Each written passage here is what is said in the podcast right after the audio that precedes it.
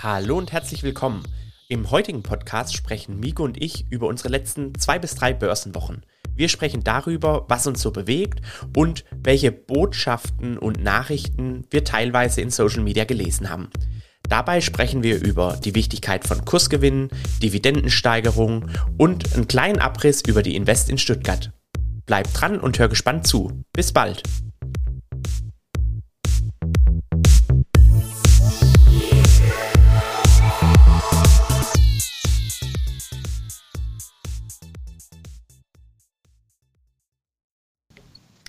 Guten Morgen, Michu, äh, Michu, Migu. Guten Morgen. Geht schon mal gut los. Aber das lassen wir jetzt laufen, weil es macht uns nur noch sympathischer, als wir ohnehin schon wahrgenommen werden. Wir zwei, äh, ähm, dick und doof passt ja nicht gut zu uns, weil wir sind ja beide dick und doof. Also von dem her, ähm, hi Migu, jetzt Adle. Guten Morgen, Finn. Also jetzt haben wir wirklich bestens in, in unseren äh, neuesten Podcast gestartet. Wir haben ja das Ganze ähm, wollen wir in Zukunft ein bisschen anpassen. Wir möchten so ein bisschen über die vergangene Börsenwoche oder vielleicht auch mal die vergangenen zwei, drei Wochen sprechen, je nachdem, in welchen Abständen wir uns zusammentun und telefonieren.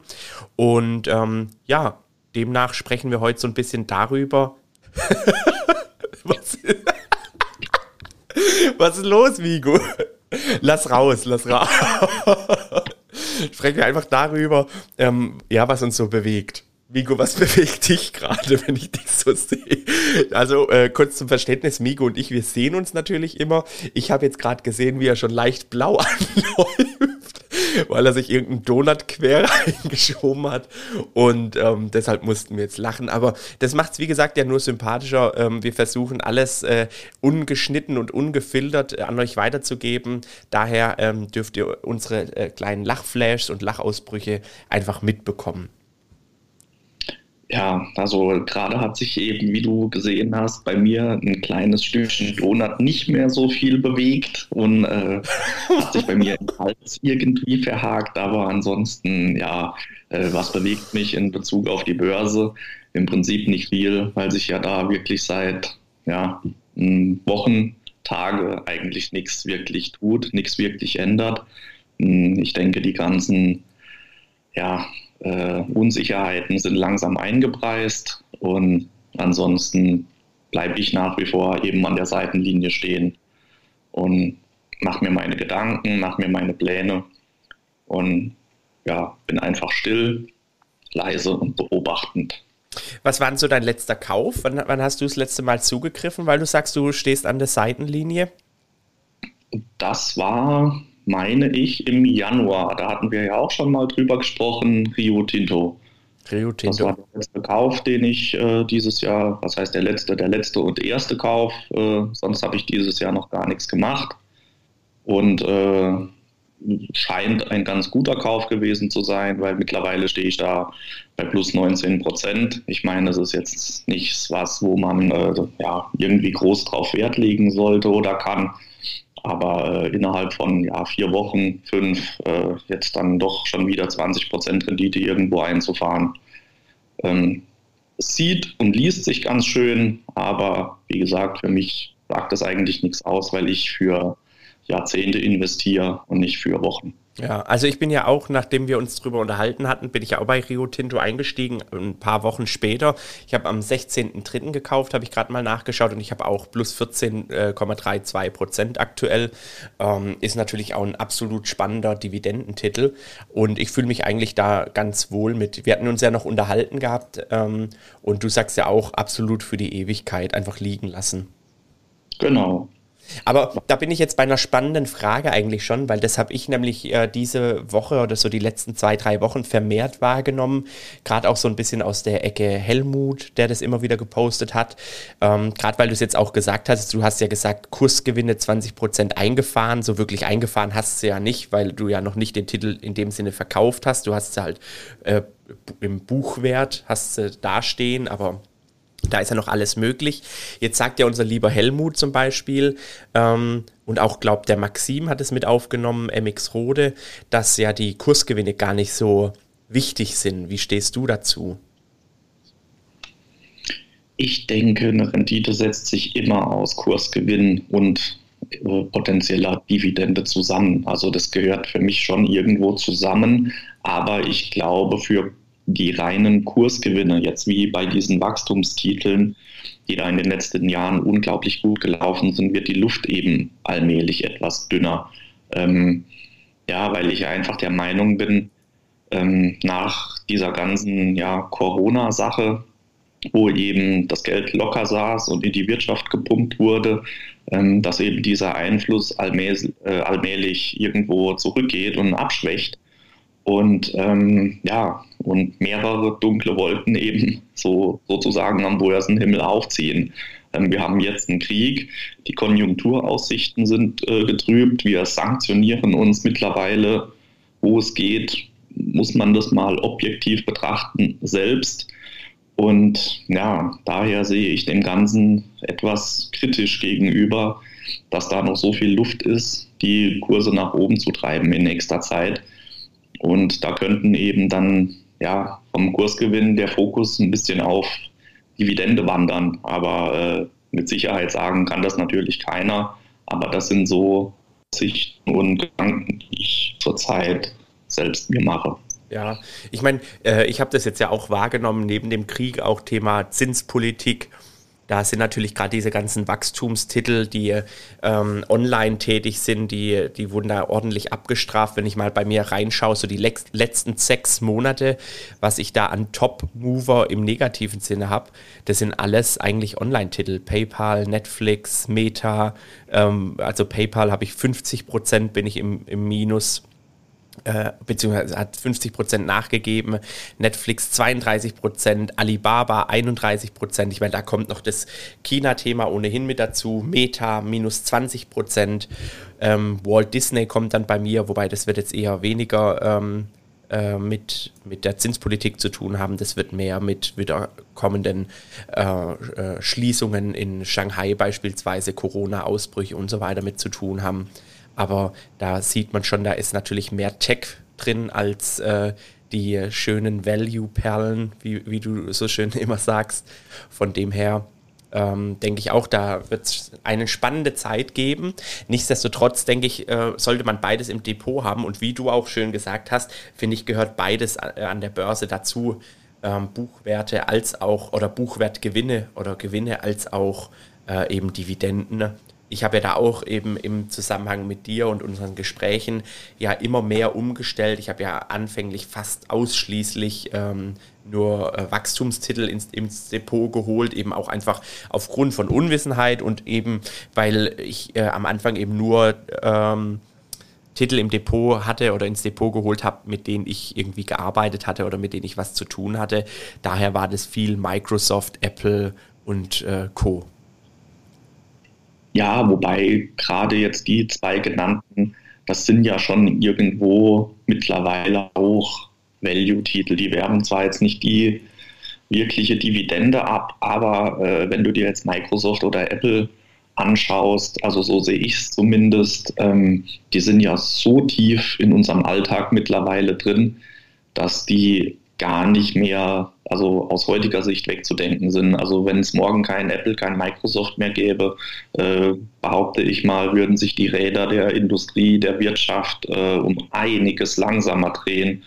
Daher äh, glaube ich schon, auch wenn man die noch so ein bisschen zu den äh, Wachstumstiteln und Tech-Werten zählt, sind das mittlerweile doch auch schon irgendwo Value-Titel, auf die man schon langfristig auch setzen kann. Also da würde ich mir jetzt weniger Gedanken machen. Natürlich sieht es halt anders aus bei, bei diesen Facebook-Dingern und was. Ähm, die habe ich ja auch nach wie vor nicht im Depot. Ich äh, habe da auch letztens irgendwo was gehört und gelesen und es stimmt auch irgendwo, wenn du von heute auf morgen das Facebook abschalten würdest, was hättest du dann? Ja, dann würden, keine Ahnung, ein paar Millionen traurige Teenager eine Woche lang irgendwo rumlaufen aber dann wird es weitergehen. Aber gehst du zum Beispiel hin und ja, äh, drehst den ganzen Rohstoffunternehmen oder sonst was die Schraube äh, enger oder zu oder was weiß ich, bringst die irgendwie zum Scheitern, ja, dann kannst du dich aber warm anziehen, äh, generell, global, allgemein. ja, das ist so für mich äh, eigentlich dann der Grund gewesen, wo ich mich dann nochmal so ein bisschen bestätigt gefühlt habe, dass es eben ja doch eventuell sinnvoller sein könnte, auf Deep Value zu setzen, anstatt nur oder ja, hauptsächlich auf Tech. Ja, also interessant ist ja, der, der Warren hat sich ja von seiner Apple-Position getrennt, ist ja mit dem Geld, das er da äh, liquidiert hat, äh, in HP eingestiegen, Hewlett Packard. Ähm, ist natürlich auch spannend. Da bin ich mal ganz äh, interessiert, schaue ich dazu.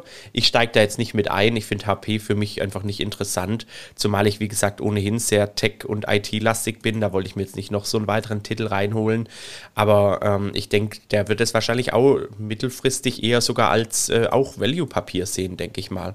Ich habe jetzt noch gar nicht nachgeschaut, wo die, wie da das KGV gerade ist, aber ich meine, dass es ziemlich niedrig war, als ich kurz mal nachgelesen habe, nachdem ich die, diese News, die Headline Breaking News gehört hatte. Ich habe das noch gar nicht mitgekriegt, muss ich sagen. Da fühle ich mich gerade jetzt so ein bisschen wie der Amateur schlechthin, aber mein Gott, so ist halt das Börsenleben. Also das habe ich noch gar nicht mitbekommen, aber wenn du jetzt auch dann wieder mal so ein bisschen zurückblickst, also ich selbst kenne HP seit ich Kleinkind bin. Also mhm. das, da verbinde ich schon immer irgendwie Drucker und ja, Technik mit. Ähm, die begleiten mich jetzt schon meine 35 Jahre durchs Leben. Äh, ja, also von daher kann das durchaus auch wieder sowas sein, wie er damals auch äh, Cola gefunden hat oder was auch immer. Die gibt es schon jahrelang, sind jetzt vielleicht womöglich irgendwie irgendwo unterbewertet oder er hat eine Unterbewertung ausgemacht und geht da jetzt rein. Ja, also die haben, die haben, ich habe kurz nachgeschaut, ein, ein Kursgewinnverhältnis von knapp unter 8, 7,9571 und eine Dividendenrendite von knapp 3 Prozent. Ähm, ich meine, für, für Jäger, die, das Papier stand mal kurz Richtung Ende 20 oder Mitte, Mitte 2020 bei unter 8 Euro, äh, äh, ist jetzt bei 14,80 Euro. Also sicherlich auch irgendwo eine, eine interessante, interessante Story dahinter. Aber ich denke, die werden auch jetzt aktuell ihre Themen haben, wo sie mit zu kämpfen haben. Ich glaube auch, dass das Druckerbusiness sicherlich jetzt nicht das ewige Business ist, weil einfach doch viel mehr digital passiert.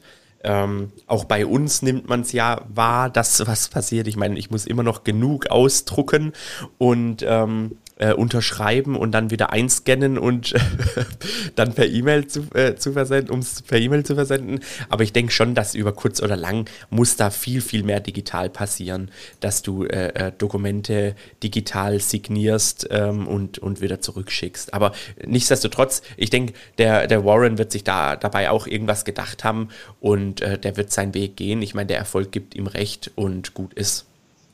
Ja, also vor allem glaube ich halt auch, ich meine, du verbindest zwar HP immer nur mit Druckern, aber sicherlich ist der Konzern da auch mittlerweile schon ein bisschen anders aufgestellt, dass der mit Sicherheit noch das ein oder andere mehr in ihrem Portfolio anbietet. Ähm, ich habe irgendwann nur mal gehört, dass die groß im, äh, sag's mir, im 3D-Druck-Business äh, Fuß fassen wollen. Und wenn du da siehst oder hörst, was weiß ich, das geht im medizinischen und da und hin und her, wo da auch viel mit 3D-Druck dann gearbeitet werden soll. Ich meine, Potenzialmöglichkeiten gibt es da sicherlich. Ob sich das dann alles am Ende irgendwo durchsetzt, ja, wird man sehen, wird die Zeit bringen.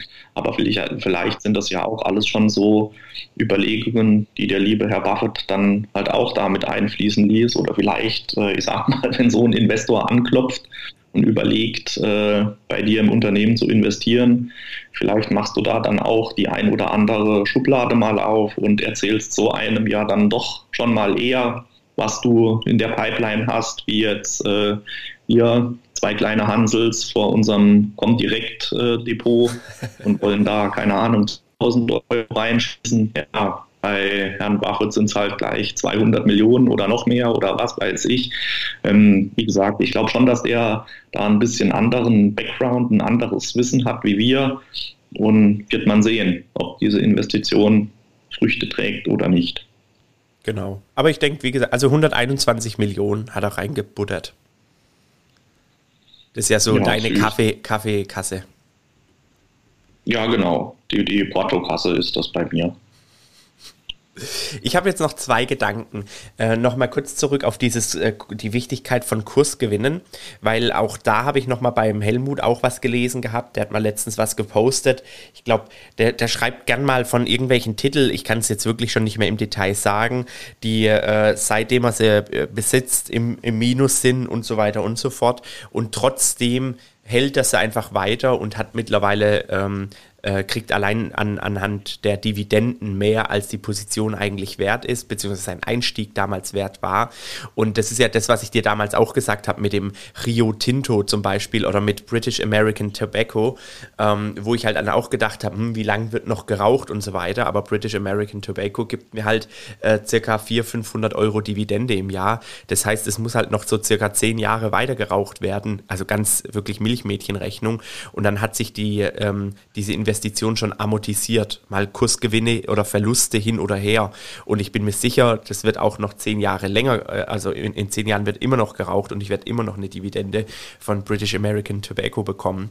Äh, gleich ist es zum Beispiel auch mit. Ähm, mit äh, der Rio Tinto beispielsweise, egal wie da die Kurse verlaufen, halt die über 10, 15 Jahre und du wirst äh, da sicherlich allein wegen der Dividende mit, ähm, mit einem positiven Endergebnis rauskommen. Ich meine, klar, eine Dividende ist nicht sicher, aber ähm, äh, wir, wir rechnen jetzt mal in dem Sinne damit, dass wir sie auf jeden Fall ähm, äh, äh, anteilig erhalten. Ne? Äh, deshalb sollte man auch immer so ein bisschen schauen, wenn man, wenn man Dividendentitel kauft, wie sind da, wie ist da die Historie? Also war das jetzt, kaufe ich jetzt bei Rio Tinto anhand dieser äh, letzten Ausschüttung, Sonderausschüttung, aufgrund einfach von ordentlichen Gewinnen, äh, ist natürlich gefährlich mit äh, 10% zu rechnen. Da hatten wir uns ja auch drüber unterhalten. Ne? Äh, aber wenn man dann mit 5, 6, 7% rechnet, kann man schon wieder ein bisschen auf der sicheren Seite sein. Ja, so definitiv. Ähm, da bin ich voll und ganz bei dir. Was bringt mir die höchste Dividende, wenn sie eben das Jahr drauf dann schon nicht mehr gezahlt wird oder was? Ähm, da, da hatte ich vor längerer Zeit mal mit einem Abonnenten von mir ein Gespräch. Er hat da irgendwas erzählt, äh, was weiß ich, er hat da gelesen und ist da jetzt äh, bei irgendeinem so komischen Titel eingestiegen, weil die eine Sonderdividende von, ich weiß es gar nicht mehr, ich glaube, das waren wirklich knapp 100 Dollar pro Anteilsschein ausschütten und was weiß ich. Dann habe ich mir mal deren ähm, Dividendenhistorie aber angeschaut. Mhm, genau, also da wurde mal gezahlt, dann wurden drei Jahre nichts gezahlt, dann wurde wieder was gezahlt, dann wurde gekürzt, dann wurde, also das sind halt so Sachen, wenn du nur auf die reine Höhe von der Dividende schaust ähm, und, und hast eben nicht ja, die Historie im Blick. Ähm, da kannst du dich auch ganz schnell in die Nessel setzen. Und was halt viele auch verpassen oder vergessen, ist eben das reine Dividendenwachstum an sich. Selbst wenn du jetzt nur 0,2 Prozent Dividende bei irgendeinem super tollen Unternehmen kriegst und eigentlich nur auf Dividende schaust, dann fällt das ja schon aus deinem Raster. Wenn du dann aber aufs Dividendenwachstum zum Beispiel schauen würdest und siehst, die steigern aber ihre Dividende pro Jahr um, was weiß ich, ich sage jetzt mal 10 Prozent, was nicht unnormal ist, dann siehst du, was da über Dauer trotzdem zustande kommen kann. Daher ist für mich diese Kennzahl fast noch wichtiger beim langfristigen Vermögensaufbau wie eben die reine Dividendenrendite, dass du auf das Dividendenwachstum des Unternehmens guckst. Ähm, da hatte ich auch gestern eine spannende Studie gelesen, habe da auch eine kurze Story drüber gemacht. Also wie gesagt, es wird oft vergessen, auf das Dividendenwachstum zu gucken und viel zu intensiv nur auf die reine Dividendenrendite. Ja. Das äh, wäre, glaube ich, ganz wichtig oder spannend das mal zu sagen und zu wissen. Genau, und das ist natürlich dann das Coole, wenn du dann ein Depot hast mit 100.000 Euro und äh, davon, keine Ahnung, 5 äh, oder 5.000 Euro Dividende im Jahr kassieren solltest beispielsweise, wird es halt durchs Nix-Tun von Jahr zu Jahr mehr, solltest du solche Titel im Depot haben, die halt ihre Dividende steigern. Exakt, exakt. Wie hast du so ein bisschen grob im, im Hinterkopf oder im Überblick, was du schon dieses Jahr so an Dividenden einkassiert hast? Puh, ich habe noch keine Komplettüberstellung gemacht, aber wir sind jetzt, das erste Quartal ist rum. Ähm, Im letzten Jahr waren es bei mir ja so um die 1200 Euro, glaube ich. Ähm, so rechnet es um aufs Quartal. Also es müssten auch wieder so 300, 350 Euro vielleicht sind da zusammengekommen. Mein stärkstes Quartal ist jetzt das zweite normalerweise. Da jetzt ist ja auch da diese ganzen Zahltage, wo da jetzt alles kommt. Ähm, da bin ich mal gespannt. Ich habe es auch noch gar nicht ins Verhältnis gesetzt zu letztem Jahr. Ich habe nur schon gesehen, dass halt wirklich alle Dividendentitel, die ich habe, auch schon wieder gesteigert hatten. Also selbst wenn es nur ein paar Cent sind, auf jeden Fall wurde aber das äh, Dividendenwachstum, von dem ich gerade gesprochen habe, das wurde eingehalten. Da gab es schon wieder pro Titel etwas mehr. Und von daher, was will ich mehr? Also und hast du, du hast aber schon auch Titel, die keine Dividende bezahlen, oder? Ich habe auch Titel, die keine Dividende bezahlen oder eben ganz wenig. Aber äh, wie gesagt, wo halt auch so ein gewisses ähm, Dividendenwachstum dahinter ist. Ich äh, muss jetzt gerade mal zum Beispiel gucken bei meinem Liebling. Ähm, da nachher ist das, glaube ich, auch so. Die haben, glaube ich, eine Rendite von 0, irgendwas. Ja. So, und den Konzern halte ich auf jeden Fall in meinem, äh, in meinem Depot. Da kann kommen, was will. Ähm, da gucke ich nicht auf die Dividendenrenditenhöhe, sondern einfach auf den Konzern, auf die Potenziale, die dieser Konzern noch hat. Und ja, Was ist dein größter Dividendenzahler? Das dürfte dann wahrscheinlich Rio Tinto sein, oder? Ich, von, von den Prozentzahlen her ist das jetzt mit Sicherheit dieses Jahr Rio Tinto. Ja. Bei mir auch, also aktuell Rio Tinto, dann kommt ICBC, British American Tobacco, Ping An, Allianz, Verizon, so das sind so die Titel jetzt auch, die deutlich über 5% zahlen bei mir. Ja, bei mir ist dann noch BASF mit vorne dabei. Die sind ja, glaube ich, auch um die 5 irgendwas Prozent, wo die liegen. Genau. Sehr gut. Jo. Was haben wir denn noch sonst zu, ver zu verkünden? Wir haben, wo haben wir uns denn angemeldet, Migu? Wo haben wir uns denn angemeldet? Ach so, natürlich. da steht ja im Mai steht ja noch eine Messe mal wieder an nach zwei Jahren Corona, wo man wieder unter Leute kann, wo man Menschen sieht. Mhm. Da ist in Stuttgart Ende Mai, 20., 21. ist es, glaube ich, die Invest. Und äh, ja, da werden wir zwei Hübschen uns wohl auch mal um das Volk mischen und gucken, äh, wie wir unsere Schäfchen vielleicht in Zukunft noch etwas besser ins Trockene bringen könnte. Geil wäre ja, wer, wer anhand so, so unserer Emojis, die wir ja immer haben, wenn wir zwei so im Doppel gespannt sind, wer uns da erkennen würde, ohne uns halt tatsächlich zu kennen. Also weißt du, wie ich meine? Ich, ich, also so, ich meine, ich weiß ja, wie du aussiehst, ich weiß, wie ich aussehe. Ich stelle mir das so vor, das müsste voll leicht sein. Also wenn wir zwei im Kombi da drüber schlappen, weißt du, äh, ich, ich glaube, das wäre schon möglich. Da müssten wir uns eigentlich was überlegen, falls das der Fall sein sollte, dass jemand hinkommt und sagt, hey, äh, bist du der Miku und du der Finn oder so. Das wäre echt lustig. Das wäre wirklich lustig. Da können wir uns bestimmt was äh, Spannendes überlegen. Lass uns doch das so machen wie damals. Dann gibt es vielleicht die Chance auf 100.000 Euro für denjenigen in Form eines schönen, rubbelloses. Rubbellos. genau. Jo, nee, ansonsten äh, bei mir gab es dann auch nichts Neues, aber das waren so die Sachen, die mich bewegt haben. Ich meine, was mich schon auch noch kurz bewegt hat, ist, ich, äh, ich habe meinen äh, Steuerbescheid endlich bekommen. Ich meine, ich habe jetzt nicht drum äh, äh drauf ewig gewartet oder äh, unbedingt wollten jetzt auch nicht, aber da demnach werde ich auch ein bisschen Steuern nachzahlen dürfen. Aber das gehört okay. einfach dazu. Leider. Für, das ist dann aber 2020. Pandemiejahr 2020, genau, ja. da ist nämlich meiner jetzt auch eingegangen. Da gab es bei mir auch so ein bisschen Ungereimtheit äh, mit meinem Nebengewerbe, was ich da noch laufen okay. habe. Ähm, aber da war ja nichts gelaufen im Jahr 2020, weil ich da ja auf Publikumsverkehr und alles angewiesen bin. Ähm, aber ich kriege Gott sei Dank wieder Geld zurück. Oder was heißt Gott sei Dank? Eigentlich ist es unsinnig, weil äh, aber ja, nachzahlen muss ich zum Glück nichts. Okay. Auch nicht mit deiner, also ist es dann, ist es miteinander verrechnet oder kriegst du zwei Steuerbescheide? Nee, du kriegst nur einen ich eigentlich. Ich krieg einen als Familie, aber ich muss äh, für das Gewerbe eine, einen separaten einreichen, aber das wird ja dann verrechnet. Okay, spannend. Nee, ich muss ordentlich nachbezahlen. Es tut ein bisschen weh, weil man, ich würde das Geld natürlich logischerweise lieber ins Depot stecken. Ich habe es zum Glück, habe ich es schon zur Seite gelegt, weise wie ich bin. Äh, das machen ja viele den Fehler, dass sie die, die Kohle komplett aufs, auf den Kopf hauen aber ja, es gehört dazu. Ich meine, hin und wieder kommt man natürlich in Versuchung und sagt, hey, komm, äh, äh wenn die so lange brauchen, um da, um da einen Steuerbescheid zu machen, legst doch so lange irgendwie äh, in ETF an.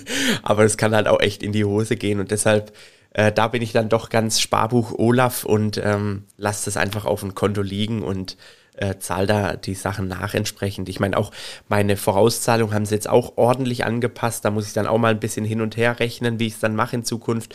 Aber wie gesagt, das ist ja, kommt ja nicht von irgendwo her. Ähm, äh, das ist so viel, wie jeder auch zahlt. Von dem her, ja, so ist es. Ja, so ist es. Ähm, deswegen gibt es ja das schöne äh, ja, Budget-Thema oder dass du dich halt auch so äh, budgetieren musst. Wenn du das halt nicht tust, ja, dann gibt es halt ein, äh, manchmal vielleicht ein böses Erwachen. Das habe ich jetzt bei mir im Umfeld auch mitbekommen. Ähm, selbstständig in der, ähm, ja, ich nenne es mal Versicherungsbranche, ähm, als freier Vertreter oder wie sich das da nennt, der hat jetzt auch den Bescheid bekommen und soll, glaube ich, zwischen 12.000 und 13.000 Euro nachzahlen. Okay. So, die musst du natürlich dann erstmal haben. Wenn du die nicht hast, da geht es jetzt darum, Kredit aufnehmen, hin und her. Wenn ich das höre, dass der jetzt überlegt, einen Kredit aufzunehmen, nur dass der eine Steuernachzahlung machen kann oder Vorauszahlung, ist ja scheißegal, was es ist. Ähm, das ist aber schon extrem äh, ja, traurig irgendwo. Ja. Ich meine, wenn du mal überlegst, BioNTech beispielsweise, die Stadt Mainz war ja auch hoch verschuldet. BioNTech ja. eine Milliarde Steuern einfach und dann sind die saniert und Ende 22 schuldenfrei. Ich meine, das ist natürlich gigantisch. Ähm, aber ja, es, äh, wie gesagt, es gehört dazu. Es ist nicht meine erste äh, hohe Steuernachzahlung, die ich habe. Und ähm, wie gesagt, man rechnet ja damit nochmal, wenn du viel verdienst, musst du viel, viel davon wieder abgeben. So ist es bei uns in Deutschland. Ja. Gut, mein Lieber Migu, dann äh, sage ich schon mal Tschüss. Mach dann äh, gleich noch die Abmoderation und ähm, wir sehen, hören uns und jo, haust du rein. Jawohl, danke, dass ich wieder dabei sein durfte und bis bald. Mach's gut, Migu. Ciao. Und das war's mal wieder für heute. Ich bedanke mich bei dir fürs Einschalten. Lass gerne ein Abo da und folg uns auf Instagram. Bis zum nächsten Mal.